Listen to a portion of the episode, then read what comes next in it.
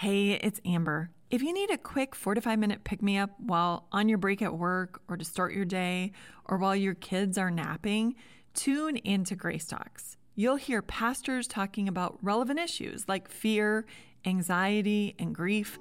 They're short but powerful messages. Find Grace Talks wherever you listen to podcasts. We finished up April showers, so now guess what? We are on to May flowers. And today we're going to be talking about the widow whose flower did not dry up. And so today's episode is called What Miracles Are You Missing? Hey guys, it's Amber, wife, mother, warrior, type A child of God. Here at Little Things, we examine everyday issues from a biblical perspective with one simple goal to know and love God more. Thanks for joining me.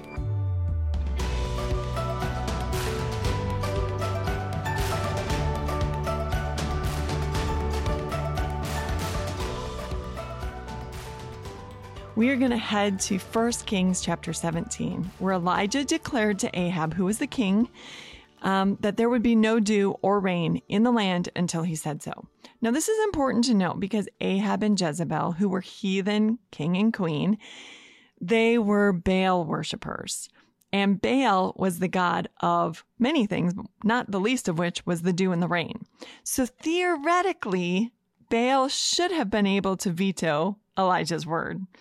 But spoiler alert, Baal was not a god, and therefore it did not rain for three years. So after Elijah made his declaration, God told him to head to a brook, and ravens, the bird, brought Elijah bread and meat in the morning and in the evening. Now we're going to stop right there for a minute because I wanted to research what the ravens were like because I didn't know a whole lot about the bird. They're kind of a cousin to the crow. They're a large black bird who stores their food and even hides it from other ravens. So this, this is not a bird who is prone to sharing its food with someone else. So we know that God commanded it to do so. They're incredibly smart. They like to communicate, but they also show empathy.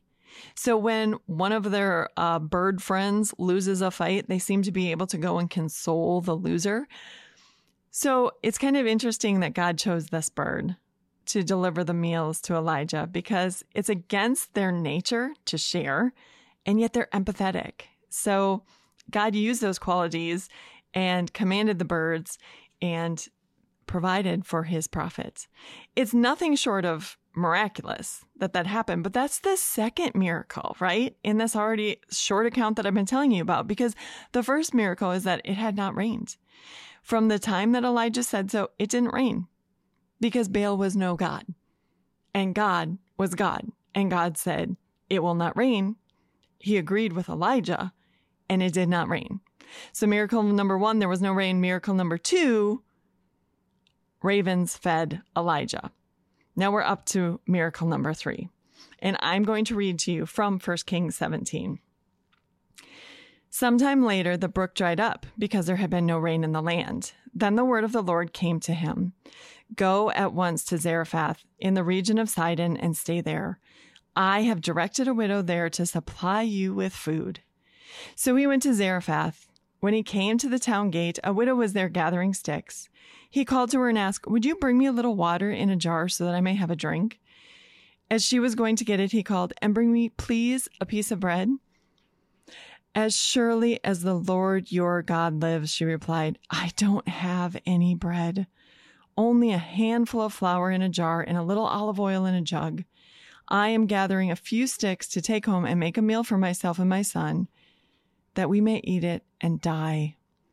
Elijah said to her, Don't be afraid. Go home and do as you have said. But first make a small loaf of bread for me from what you have and bring it to me. And then make something for yourself and for your son.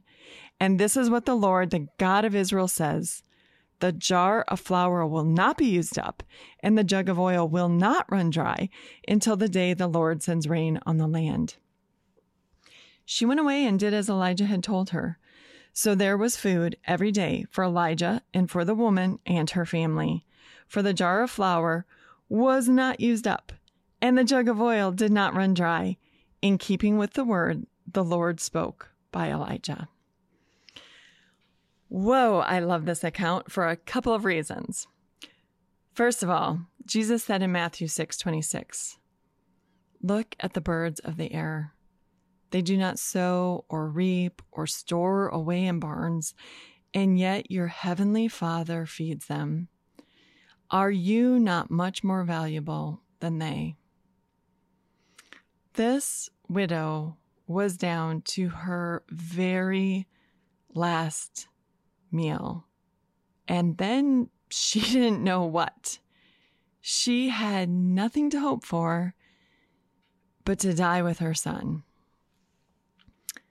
But God, He chose her to bless with this flour and this oil that didn't run dry.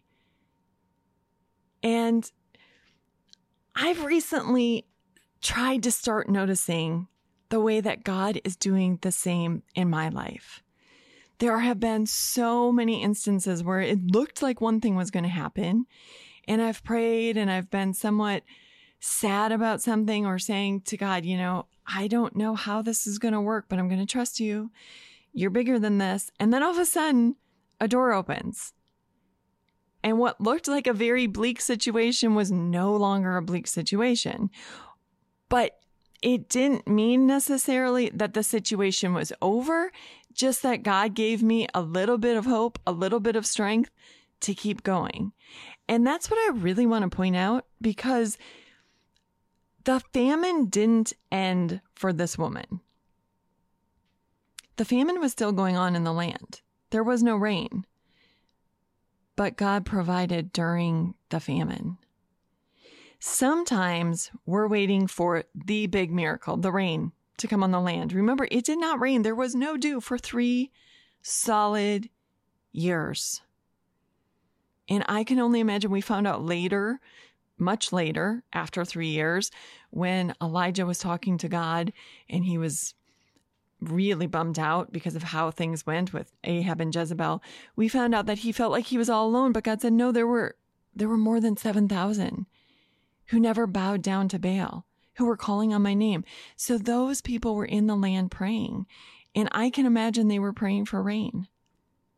I can imagine they were praying that the famine would stop, that the drought would be over. But sometimes God doesn't immediately send rain on the land. He just provides miraculously, day by day, little by little, so we have what we need to get through. We just have to trust because God is faithful. Just when I think, oh man, I don't know how we're going to do this, or I don't know how we're going to get out of this situation, or God, I am really in a bind right here he comes through, sometimes in the most amazing ways. So sometimes he provides. Sometimes God works his miracles through healings.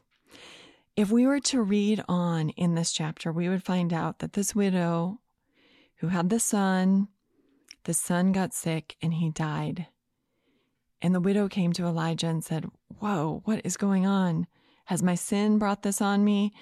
And Elijah prayed to God, and the young boy was raised back to life.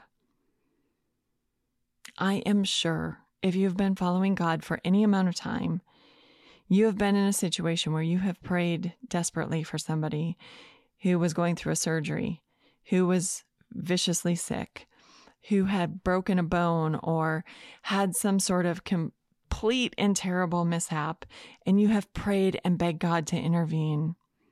And if you've lived long enough, I am absolutely positive you have seen many ways that God has done just that.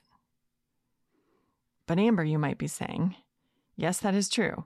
There have been those times, but there were also those people who didn't get better and you didn't see the miracle. Can I challenge you just for a second? Maybe there was a miracle, but it just wasn't the miracle that you were hoping for. So, back several years ago now, I prayed for a friend to be healed of her cancer. And God took her home to heaven and gave her total healing. And until the week that she died, I was still praying and believing that God could and would heal her. In the meantime, someone else who was close to me died. It, was an old man, so it wasn't unexpected at, at all. But I was still reeling a little bit from this person's death when this friend was taken to the hospital via ambulance, and it became clear that God would not give her physical healing on earth.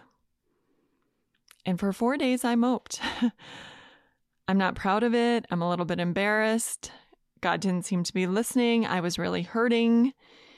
People kept t- calling me and sending me messages that she was in the hospital, and I just let them go. And on the fifth day, God gave me the nudge. The Holy Spirit spoke to me in reading His Word, gave me that boost like, Amber, for the love of me, get over there and see her. And I mean, it wasn't audible, trust me. I'm just paraphrasing that I kind of had a little nudge from God that I needed to get in the hospital to see her. And it was late. It was 7:30, maybe 8 o'clock at night, and nobody else was there. Everybody was gone. And I walked in the room, and her first room words to me were, Amber, you came. Like she had been waiting, which was crazy to me because I just felt like, you know, she was probably thinking about a million other things and it wouldn't matter if I got there or not. But for the next half hour, we discussed heaven. It was one of the sweetest conversations I've ever had. We talked about what we were absolutely sure of. And then we talked about a whole bunch of things that we didn't know if heaven would be like this or like this. But can you imagine? And what if it's like this? And isn't that amazing? And you'll know before long. And death, the death of saints, is absolutely a miracle. It is 100% holy ground. In fact, in the Psalms, we're told, precious in God's sight is the death of his saints. Now, I am not minimizing it. I am not being frivolous about death. I see death often because of my job that I've had for several years now as an elderly companion and working with older people. I have seen more death than I ever imagined I would. Jesus knew the pain of death. He raised Jairus' daughter. He raised the young man of Nain whose mom was a widow and who had no one left. He went to the grave of his dear friend Lazarus and wept. I love how Pastor Mike in his sermon, um, his Easter sermon, said that in this account, the Greek says that literally Jesus snorted angrily at death when he called Lazarus out of that grave. So it is not that God is saying, Oh, death is so precious. You should just be happy about it. it it's just all going to be fine. He's not sugarcoating it. He's not making it seem as if it is an easy thing to walk through with somebody else. It is, however, the vehicle that God uses to bring you to Him for eternity. So, death us going home to heaven is a miracle in and of itself because the Holy Spirit has worked faith in our heart. He's kept that faith alive and going all throughout our house, all throughout our life, rather, despite the many times that we could have blown it. We would have walked away. We would have just followed the world and got distracted and let our faith go. It is a miracle when our loved ones go to be with God. Okay. So the widow was fed, and she experienced the miracle of healing when her son died, and God allowed Elijah to bring him back to life. The point of me telling you about this is because day by day by day, God is still miraculously working in our lives, and so often we miss it. But just as often, I think We see it, but we're quick to forget it. We forget about all the times in the past that we have had those close calls. When we have just about been in the accident or when the plane has seemed to be not going to make it, or when we have been so very sick, or our loved ones were in a tragic accident. We had no idea how they would come through. And yet, God was there. We don't want to miss the miracles, and we don't want to miss the answered prayers. Make time to tell the story of your life so that your children, your grandchildren, the people around you hear about the miracles. See God at work in your life. All throughout the Old Testament, God reminded his people that he was the God who parted the Red Sea and brought the people over on dry ground. Why? He did that so that they would know him and his power. Was that the only miracle that he had done? No, there were so many miracles in the Bible. There was Joseph interpreting the dream of the cupbearer. He couldn't have done that on his own. That cupbearer would later remember and tell Pharaoh and lead to Joseph being raised up and released from prison. It was a great account. There are so many accounts in the book of Judges of the ways that God miraculously used these people who just didn't have a lot going for them. And God miraculously, time and time again, intervened to deliver his people. King David's entire career just was full of miracles. From slinging that stone that brought Goliath down to being undetected by King Saul during those years that he was running for his life because King Saul had decided that David had to go there was the many miracles that unfolded and kept David alive during Absalom's rebellion. In the book of Joshua, there was the day that the sun stood still. And that was not the only miracle that could be witnessed that day because God was raining down hailstones to kill Israel's enemies. Shadrach, Meshach, and Abednego in that blazing furnace surviving, coming out without any singed hair.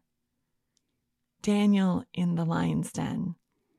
The Apostle Peter in the New Testament, who was in prison, and the angel came and unlocked the doors and led him out of the prison to freedom. Miracle after miracle after miracle. There was the miraculous catch of fish, Peter walking on water. There was so many miracles in the New Testament, healings, feeding people, just so many things. Why did God put those in the Bible? So that we would know his power, so that we would believe he is good and realize he is still the same very capable God.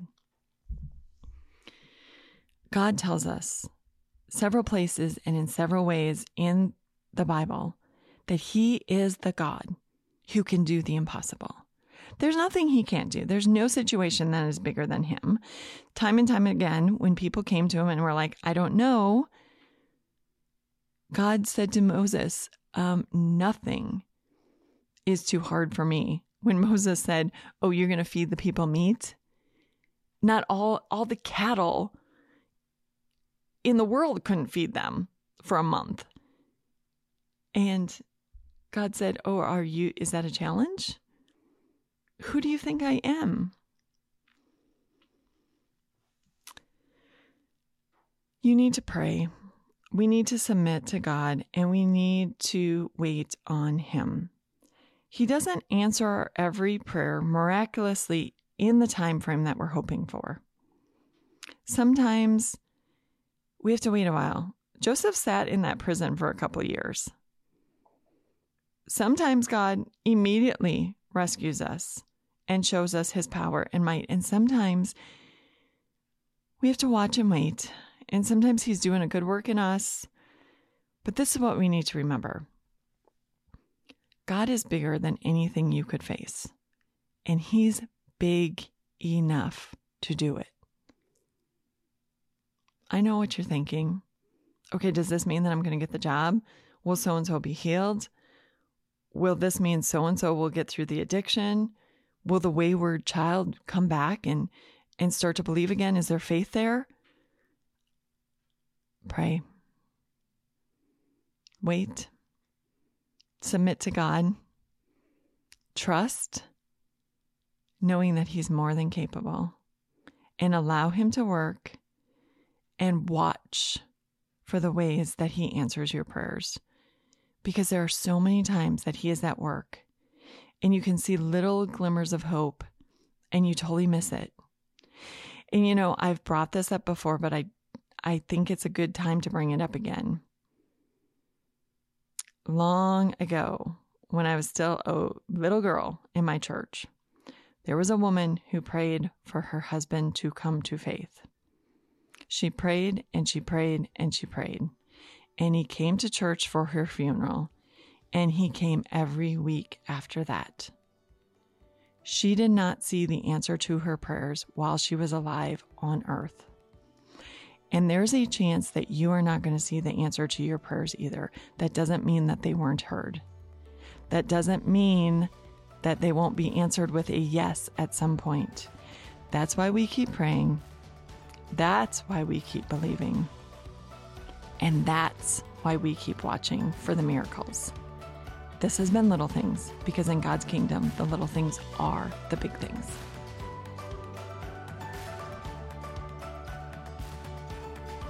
When I go to a restaurant or our family goes on vacation, I love to leave reviews. I want other people to find the good stuff and or avoid what might be a waste of time. If you're a faithful listener, would you rate and review little things? There's so much vying for time and attention, and reviews and ratings really do make a difference as to what people see. Let me thank you in advance. And don't hesitate to reach out. If you have a suggestion, I am so happy to hear from you. Thanks for being here.